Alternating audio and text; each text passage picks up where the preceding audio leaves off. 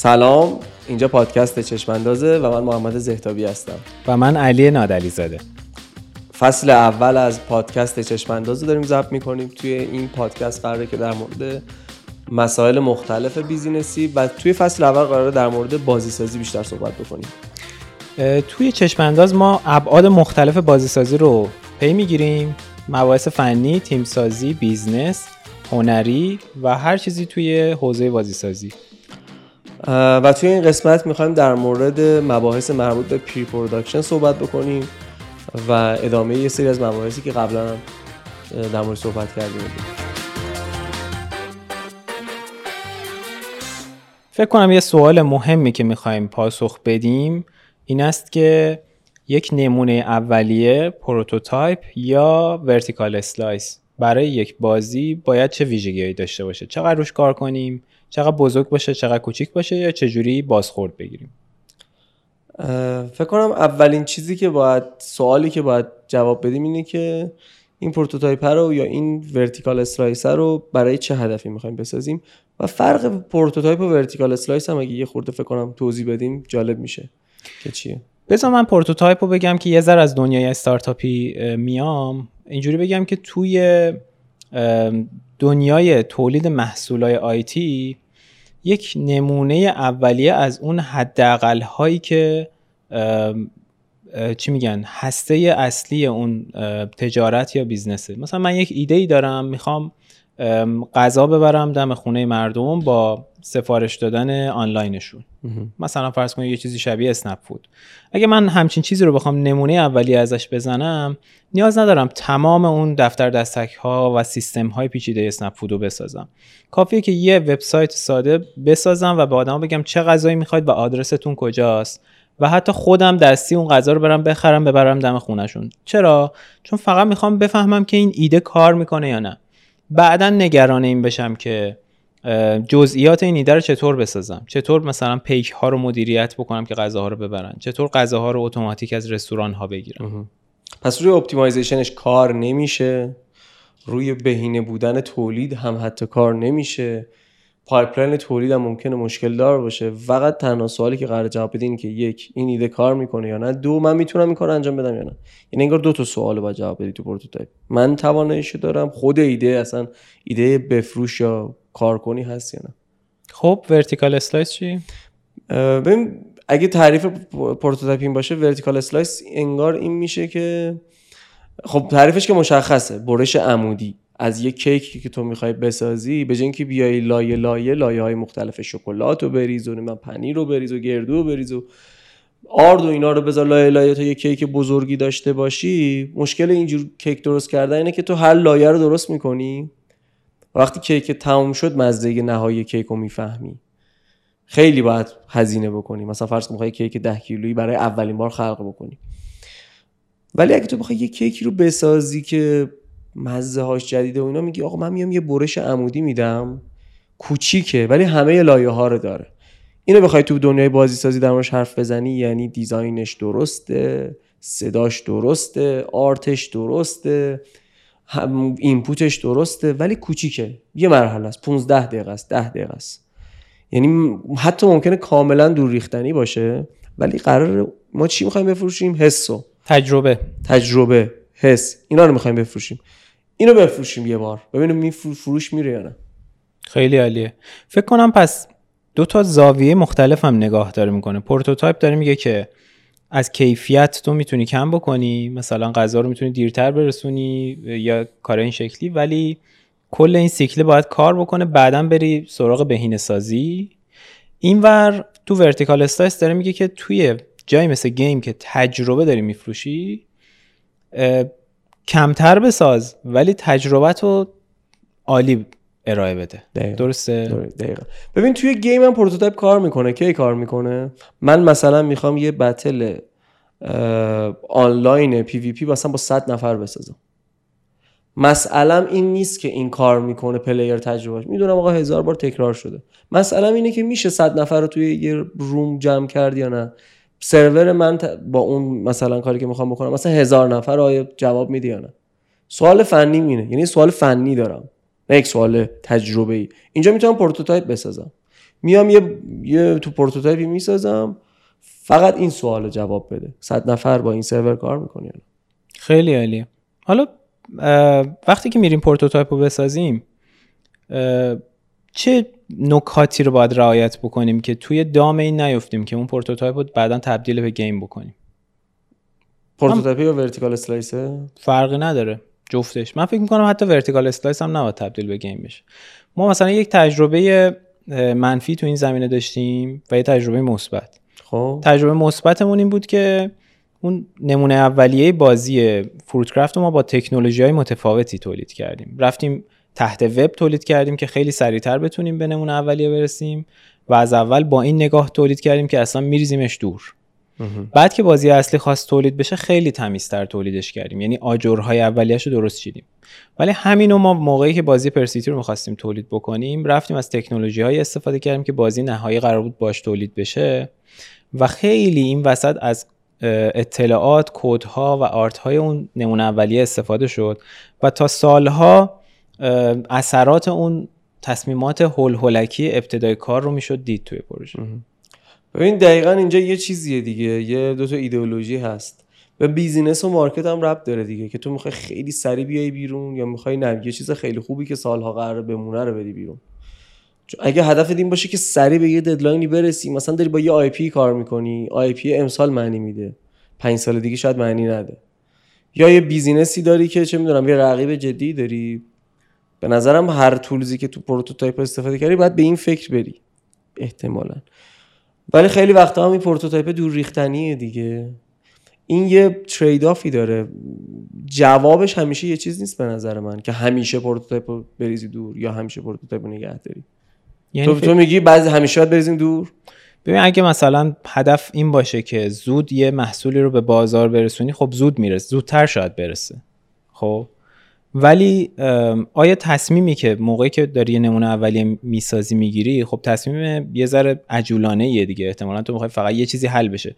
داریم خودمون میگیم. میگیم که می‌خوایم یه چیزی بهینه سازی نشه اصلا. فقط کار کنه یا فقط دیده بشه. فقط اون تجربه منتقل شه. اصلا مهم نیست پشتش داره چه اتفاقی میفته وقتی اصلا مهم نیست پشتش داره چه اتفاقی میفته احتمالا سنگ بناهای اشتباهی داریم می‌ذاریم که یه ساختمون بلند روش نمی‌تونه بره بالا. درست. میشه گفت که اگر عجله داریم که بدیم تو بازار میشه این با این حل بشه. ولی بعدا آیا برمیگردیم این چیزای تصمیم های اشتباه و اصلاح بکنیم؟ احتمالا نه. احتمالا نه ولی بعضی وقتا مهم نیست. بعضی وقتا کاست فنی زیادی تو تغییرات برای ما ایجاد می‌کنه همین تصمیمات اشتباه. ولی خب می‌دونیم دیگه. خیلی وقتا business ه که درایو می‌کنه قضیه رو. آره. آره و business ها خیلی وقتا از برگشتن و اصلاح کردن و refactor کردن و دادن بدهی های فنی سرباز این کلمه بدهی فنی خیلی کلمه درستیه. و دقیقا بیشتر بدهی که ما ایجاد می‌کنیم تو همین pre-production نداشتن یا pre-production داشتن بده. و مثلا ببین الان نگا کن تلگرام به نظر می‌رسه زیر ساخت فنیش خیلی درجه یکه. ولی از اون طرف نگاه می‌کنی واتساپ و تل... واتساپ و اینستاگرام چیز زیر ساخت فنیشون خیلی ضعیفه. ولی الان دنیا دست کیه؟ دست واتساپ و اینستاگرامه. خیلی داره این رشد این تلگرام داره فرسایشی میشه. در صورتی که ببینید اصلا واتساپ یهو یه جهشی کرد اینستاگرام یهو یه جهشی کرد. زیر ساختاشون خیلی فنی بود. چت اینستاگرام هنوز که هنوز مشکل داره. واتساپ کلی هنوز از feature های تلگرام نداره. ولی اگه تو business رو بخوای نگاه کنی انگار واتساپ و اینستاگرام برنده تر شدن. خب علت اینو زودتر وارد شدن به بازار قطعا قطعا. یعنی به نظرم واتساپ تنها دلیلی که مثلا تلگرام موفق نسبت بهش اینه که زودتر موفق شده و البته خب پشتش فیسبوک هم بوده اینم هست. ولی تایم تو مارکتش خیلی مهمه. پس هر دوتاش می‌تونه اتفاق بیفته. یعنی هم می‌تونه یه پاشنه آشیل باشه که بعدا بیفتی توش و گیر بکنی و هی تلاش کنی که این بدهی فنی رو بدی که زنده بمونی. مثلا کاربرات از هزار تا میشه ده هزار تا بعد گل درآمدزاییته و می‌بینی که اوه من اینجا این ساختار رو درست رعایت نکردم و نمی‌تونم scale بشم یه نکته دیگه هم که وجود داره مرزبندی بین pre-production و production. معمولا یادمون میره. مثلا یادت نیست الان کی هنوز pre-production الان مثلا از بعضی بپرسی هنوز pre-production یا production یعنی مرز مشخصی وجود نداره. مثلا فرض کن من رسیدم به یه sprint ی که sprint آخر pre-production مه بعد خب آرتیستم کار نداره. مجبورم آرتیستمو بفرستم بره سراغ کار production. از اون طرف programmer ه یا designer دی programmer ه هنوز تو کارهای pre-production ه designer ه مثلا تو کارهای خیلی جلوتر. اینا با هم sync نیستن خیلی وقتا دیگه. بعد اینجا یه مشکلی به وجود میاد. نصفی از تیم رفته تو production نصفی از تیم تو pre-production مونده. اینو باید چیکارش بکنیم؟ یعنی این یه مسئله که انگار ما فاز بین pre-production و production مون یه مرز مشخصی نداره تموم شد بریم اونجا. آروم آروم میریم. و این می‌دونی چه مشکلی ایجاد می‌کنه؟ ما هنوز سوال pre-production جواب ندادیم ولی تیم انگار داره ساختار production به خودش می‌گیره.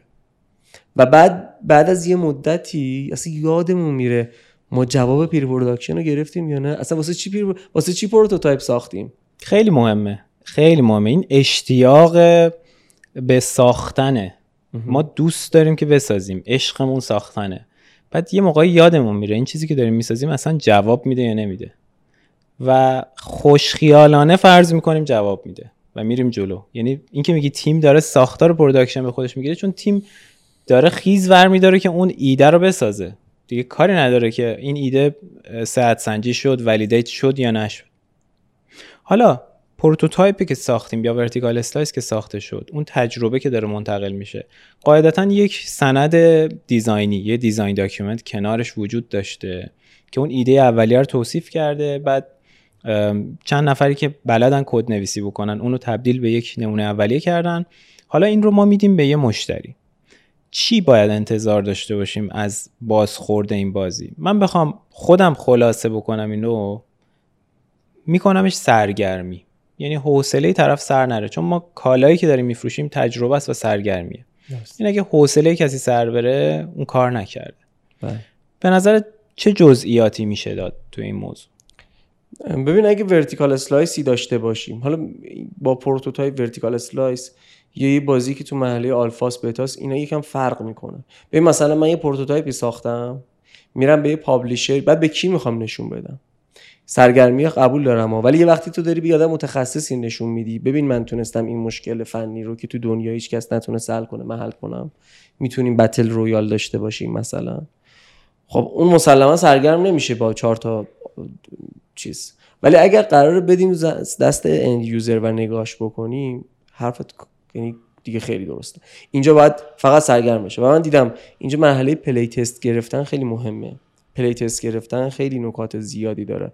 من حتی خیلی وقتا به بچه ها میگم تو وقتی یه نفر رو دعوت می‌کنی بیاد شرکت بازی بکنه با اینکه تو خونشون دانلود بکنه بازی کنه خیلی فرق می‌کنه.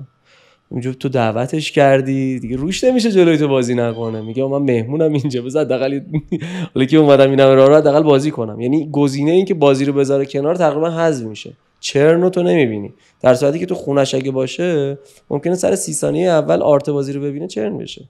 در نتیجه بعد تو ازش می‌پرسی مثلا آرت بازی خوبه؟ خب چه توقعی داری مثلا؟ میگه میگه نه آرتتون بد بوده. مثلا یک سال از زندگی تو. ریختی نمیگن معمولا این اینجور. ولی برای یه چیزی خوبه. برای اینکه بفهمید جریان بازی داره خوب جلو میره یا نه؟ تا کجا جلو میره؟ مثلا بهش میگی توتوریال بازی کن. هیچی هم دیگه بهش نمیگی. وای میسی فقط نگاه می‌کنی. برای این جور چیزا یعنی ما سوال اشتباه از پلی تستمون رو بپرسیم. من خیلی ها دیدم میگه بازی بازی که دارم می‌سازم عالی میگم چرا؟ به هر کی دادم بازی کنه حال کرده. رفیقام همه تعریف می‌کنن. آره یه کتابی هست فکر کنم اسمش تست مامانه. آره. نمی‌دونم اسمش اینه درسته. آره آره تست مامان. بعد کل محتواش همینه که میگه اگه تو بدترین چیزم بسازی ببری به مامانت نشون بدی میگه که این عالیه عزیزم. خیلی خوبه از این بهتر نمیشه. و خیلی مهمه که چجوری داری سوال می‌پرسی از مخاطبت.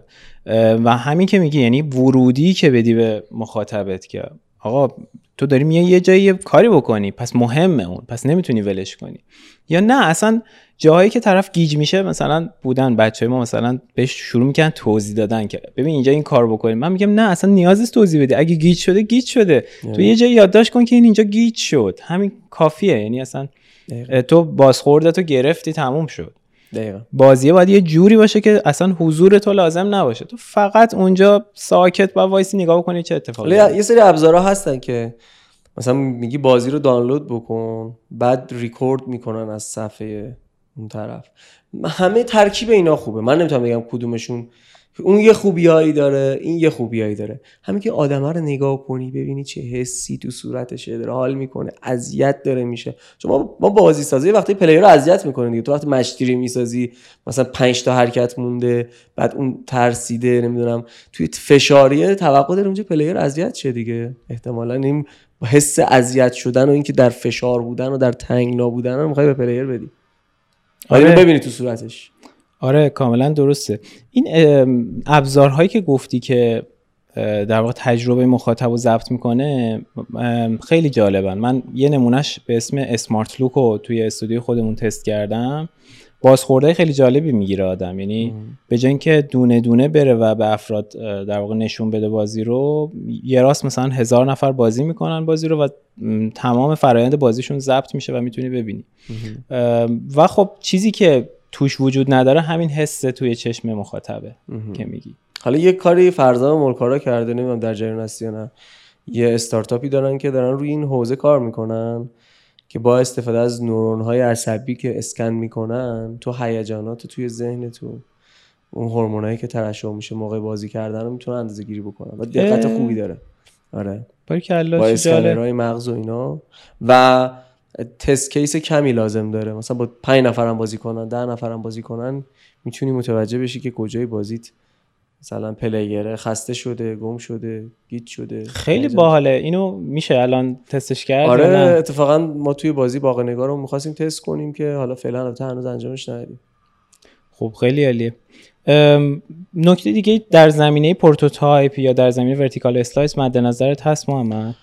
نه فعلا چیز خاصی به ذهنم نمی‌رسه که بخوام اضافه بکنم. خب خیلی عالی. پس فکر می‌کنم که به انتهای این قسمت از پادکست و ویدیوکست چشم انداز نزدیک شدیم و خواهش می‌کنم که ما رو در اینستاگرام، یوتیوب و توییتر دنبال بکنید و ما رو معرفی بکنید به دوستاتون. و من به نوبه خودم خداحافظی می‌کنم. مرسی که این پادکست هم نگاه کردین. امیدوارم که مفید بوده باشه. سعی کنید از ما حمایت کنین که ما هم اشتیاق داشته باشیم که بازم ویدیوهای خوب براتون تولید کنیم. مرسی.